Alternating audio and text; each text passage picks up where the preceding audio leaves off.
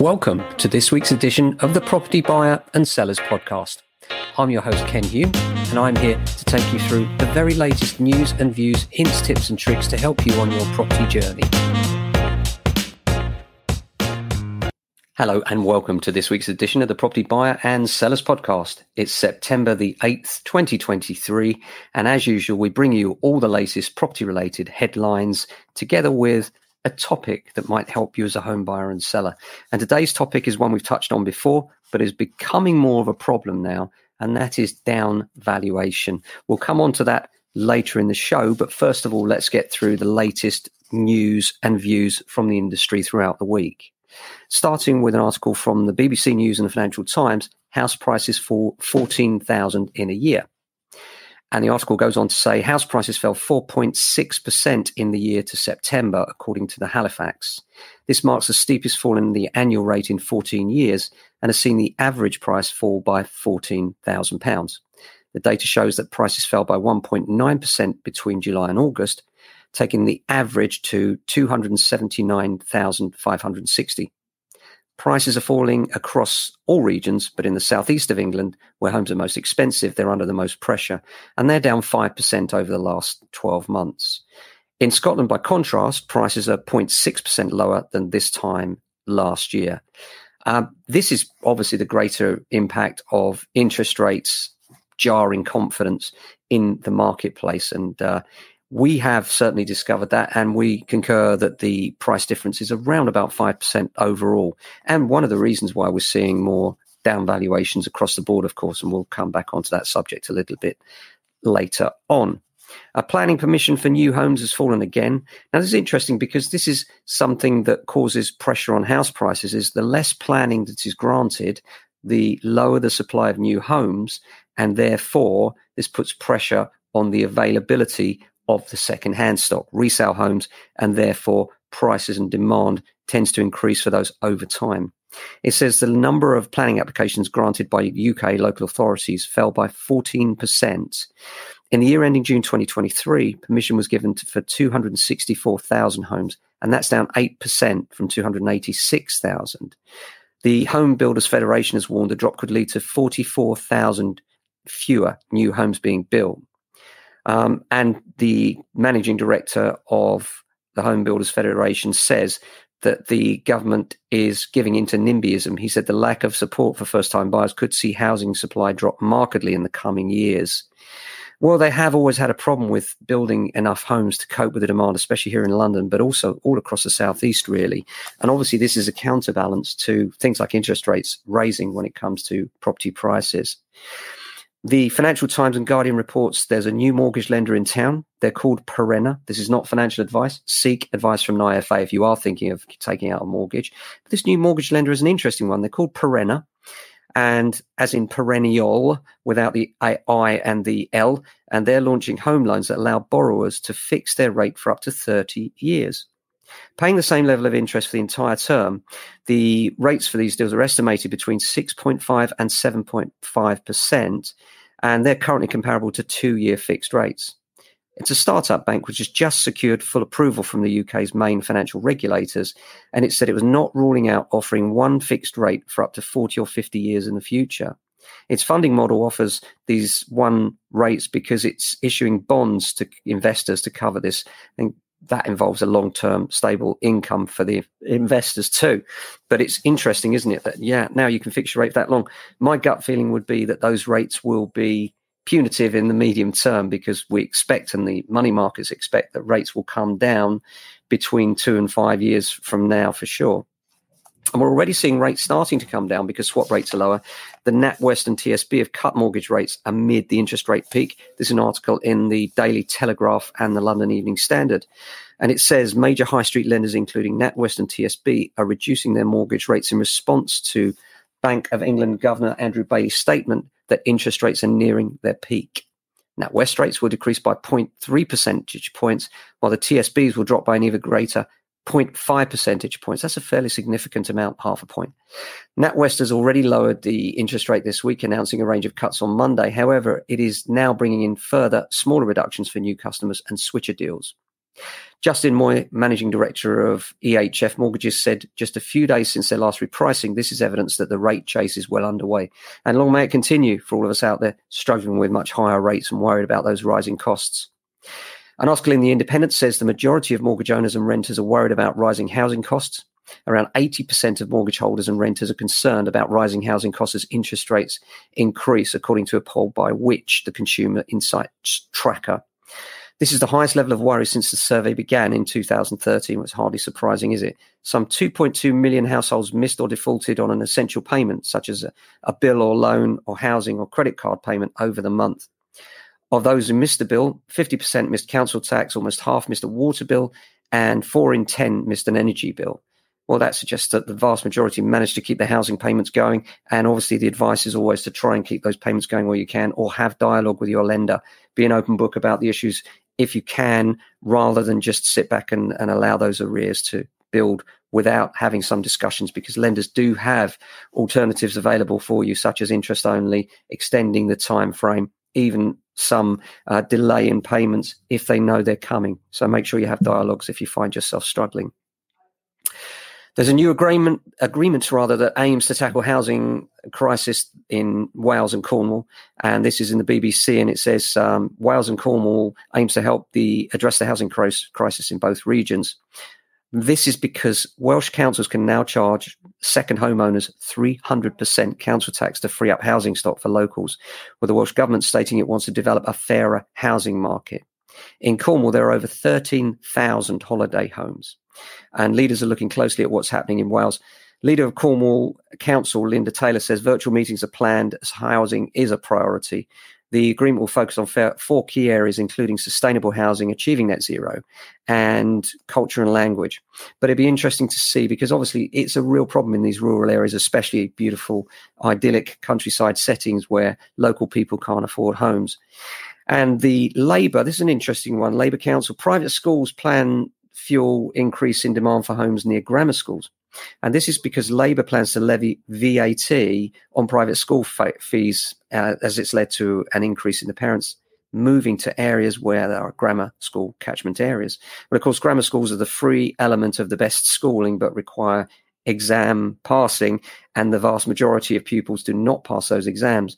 Even so, people are finding that the best thing to do for them, where the extra 20% lift could be the difference between them affording private schools and not, are moving to nearer grammar schools. And Savills estate agents show that Kent offers no less than 42 grammar schools, Buckinghamshire 13, uh, and obviously other areas closer by here in London, like Sutton, offer grammar schools as well. And that could be underpinning prices in those areas. The other news jobs market is starting to cool. And this is really interesting because actually we need the jobs market. We've had nearly full employment.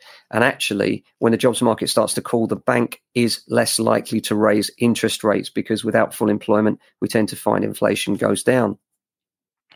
The building society manager, uh, building society boss has said landlords are being demonised. Well, they have been for the last few years, if you ask us here at JA. But Stuart Haire, the chief exec of the Skipton, says Britain's landlords are dealing with a triple blow of higher taxes rising mortgage costs and increased red tape, including higher, tighter energy efficiency regulations. He warned of a slightly demonized private rented sector where landlords are getting squeezed from a tax basis and from the increased mortgage rates they're having to pay if they have a debt associated with a property. Considering the impact, he warned renters are going to find it less affordable to go into rented accommodation because the supply of rental accommodation will reduce, pushing prices up. The Office for National Statistics data shows that rents rose at the fastest pace on record last month, with prices paid by tenants up 5.3% in the 12 months to July. And the next article goes on quite timely, really, from the Mail on Sunday saying buy to let yields are climbing in some parts of the country. Yields in areas such as Glasgow and Scotland are 8% higher, with Renfrewshire seeing a 13% increase in the last year alone. Well, of course, these yields will go up. And if you're holding the property in cash, that's great news. But the reality is those yields have to go up where you're holding a mortgage because chances are your payments have gone up really substantially as well. And then the next article in the i goes on to say that renters are facing intense financial pressure despite 14 consecutive interest rate rises. This is according to Zoopla. In other words, tenants are facing uh, this struggle just as much as owner occupiers with these increases. And it's a worry for all of us, isn't it? rental costs are outpacing earnings, especially in region, regions such as Scotland, the Northwest, and Yorkshire. And Richard Donnell from Zoopla says that renters are feeling the pinch more than mortgage holders. Rental growth is expected to continue while mortgage rates drop. However, mortgage holders have options to decrease monthly payments while tenants do not. Homeowners are facing an increased risk of subsidence. There is a podcast that we've done on this actually. If you look through, I'm sorry, I don't have the number, but if you look through the list, you will find that we've done one on subsidence. And this is because when you have a very dry um, or a very wet summer or somewhere in between, sometimes you can end up with, particularly here where we've got London clay, some slippage of the ground beneath houses, and this can cause cracking.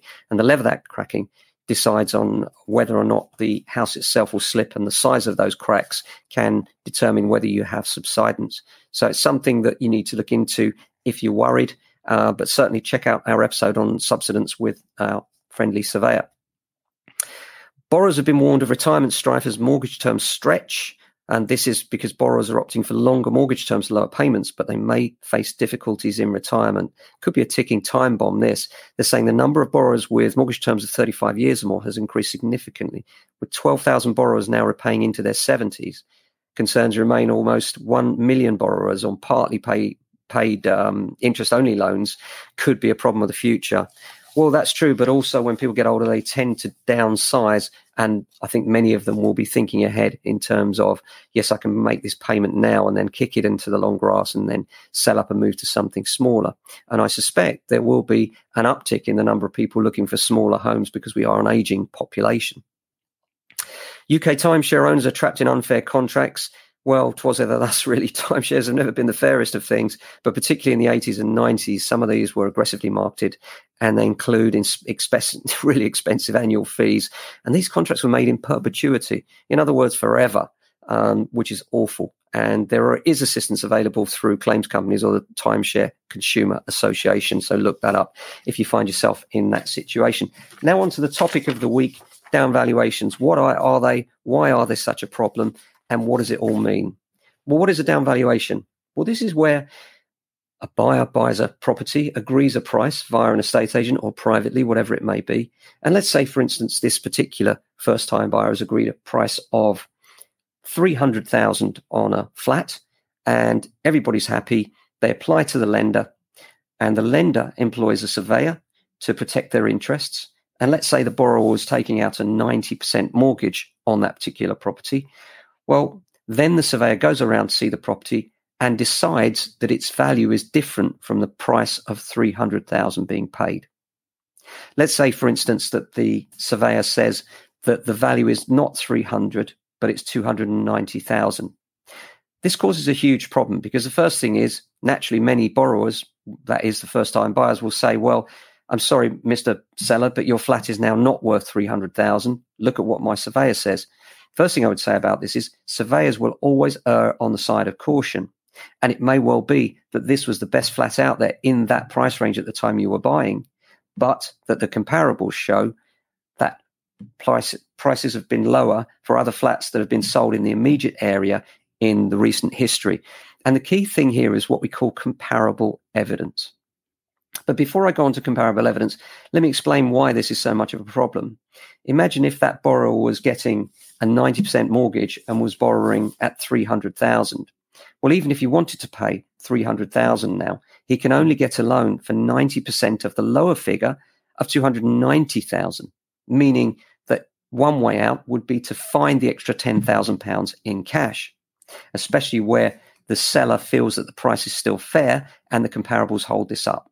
So, what are the options open to buyers and sellers if they find themselves in this position? Well, the first thing is a good estate agent will have offered the surveyor what we call comparable evidence. Comparable evidence is similar properties that have sold, such as the one that is being sold in the recent past.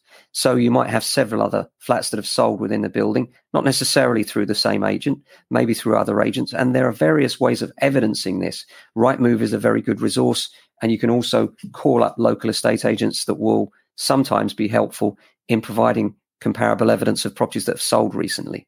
One of the problems is that many properties that have sold recently have yet to show up on land registry. And you can search land registry readily. There's a site called nethouseprices.com. That's houseprices.com. If you put in your postcode, you can see what's sold in your area recently, and you should see properties comparable to your own, hopefully, and that might be of some help.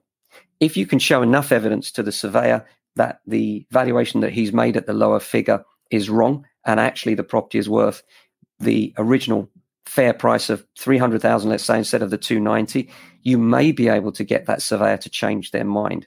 However in my experience not all surveyors will change their minds just because you've given comparable evidence. And one of the reasons i believe is that once a surveyor changes their mind after submitting the paperwork it's almost an admission or it is an admission that they got it wrong in the first place and nobody likes to be wrong do they so there can be a bit of pushback and a bit of obstinance so, what are the choices? Well, if you provide that comparable evidence, or if the buyer provides that comparable evidence in liaison with the seller and the agent, and agents, by the way, have professional tools like us to be able to investigate the area and see what other comparables there are out there to try and defend that pricing. If the surveyor is still intransigent and won't move on price, then there are a couple of things that can happen. The first thing is if you're in a chain and you've got, for instance, a ten thousand pound down valuation, and there are five people in that chain, you could try and obtain a £2,000 reduction all the way up the chain to give that £10,000 back at the bottom so that you could then make an allowance on completion of that 10,000 and everybody could still comply, comply with the chain requirements by giving a small reduction on each property. That's one way of helping the first time buyer at the bottom. The other thing that could be done is that the buyer could go and approach another lender and the new lender might accept the price that the old one didn't, but there is a risk here. And the risk is that some surveyors are paneled for more than one lender. So you could find that your buyer applies for a new mortgage with a completely different lender. Let's say they were with the Halifax and they might now go for a mortgage through Santander. You could find that exactly the same company is employed to carry out the survey.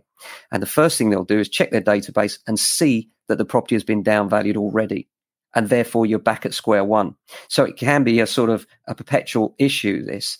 And you can be lucky and go to a lender where, and yes, your mortgage brokers or financial advisors can advise you of which panels and which surveyors are relevant in this case. So you can ensure that you don't go to a lender that would use the same surveyor. Um, this is another way around the problem. But it is a massive problem and it's causing heartbreak all up and down the country. And it's a problem that is more likely to come when prices are stagnant or have fallen back a bit for two reasons. One, the price may be wrong. It may be out. As we've already said, prices have fallen 5% across the year. And then on top of that, it may well be the case that surveyors are feeling less confident about house prices going forward and therefore are more likely to be cautious in their valuations. Because remember, the main thing that a mortgage valuation is to do is to protect the lender's interest. And if the surveyor gets this wrong, they can be sued. So sometimes they err on the side of caution and can be a little bit too cautious and it can be a huge problem in today's market. Where the market is rising, of course, and the prices are steaming ahead at maybe 10% over the course of a year, then the surveyors tend to have more confidence because they can see if the property price they feel is within a few percent, then they can say, well, actually, the way prices are rising, it's never going to be a problem in the scheme of, you know, because the question that the surveyor is asking themselves on behalf of the lender is, what if this property gets repossessed six months, 12 months, or two years, or five years from now? Will my lender be able to protect their interest when they provide that 90% mortgage? And if the answer is maybe not, this is where the down valuations can come in. Now, another defense against down valuation is obviously having a borrower, having a buyer that has enough funds outside of their mortgage funds to provide for such an instance. In other words, if they've got spare cash that they can chuck in, if it comes to it, then the problem is overcome straight away. Um, also, you might find that buyers, well, you'll definitely find buyers with a higher percentage loan are more likely to be impacted by this because, again, going back to the argument that the surveyor is looking at these things and saying, well, what is the risk to my lender? Of course, if the lender is only providing a 50% mortgage, the chance of a valuation is a down valuation is much lower. And even if there is one, the impact on the borrower is much lower because they're only loaning 50% of the total money. So the impact is lower and therefore the likelihood of an issue is lower. So when you're agreeing a sale with your estate agent, one of the things that the estate agent should be doing is looking at that deposit and looking at what other interest there is, because sometimes it could be worth taking less of a risk with a buyer with a larger deposit rather than the larger offer, the one closer to the asking price or perhaps beyond the asking price for someone with a smaller deposit because down valuations do affect disproportionately people taking out higher loan to value mortgages. And we consider these days a high loan to value to be 90% and a low loan to value to be 50% and anywhere in between to be a variable. The sweet spot is about 75%. At 75%, you're fairly safe that the lender's going to lend. Above that, the risk is considered greater.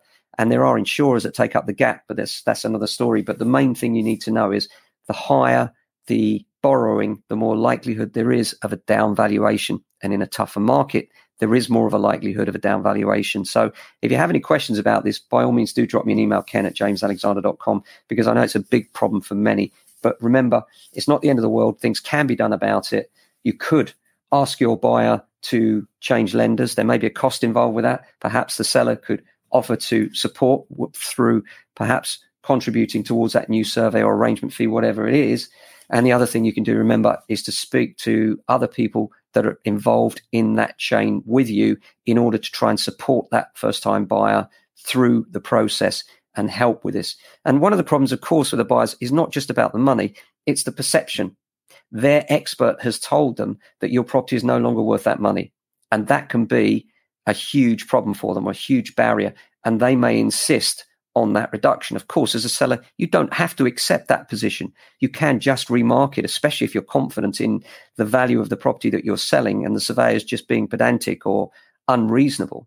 But I would check the comparable evidence. Always check the evidence before you decide what to do, especially in a market where prices are stagnant now. Uh, and we expect that for the rest of the year. We don't think prices are going to fall off a cliff. We think they'll stay where they are now. We've had that drop, and we think they'll now stay at about 5% lost for the year and then next year they'll start to pick up as interest rates recover.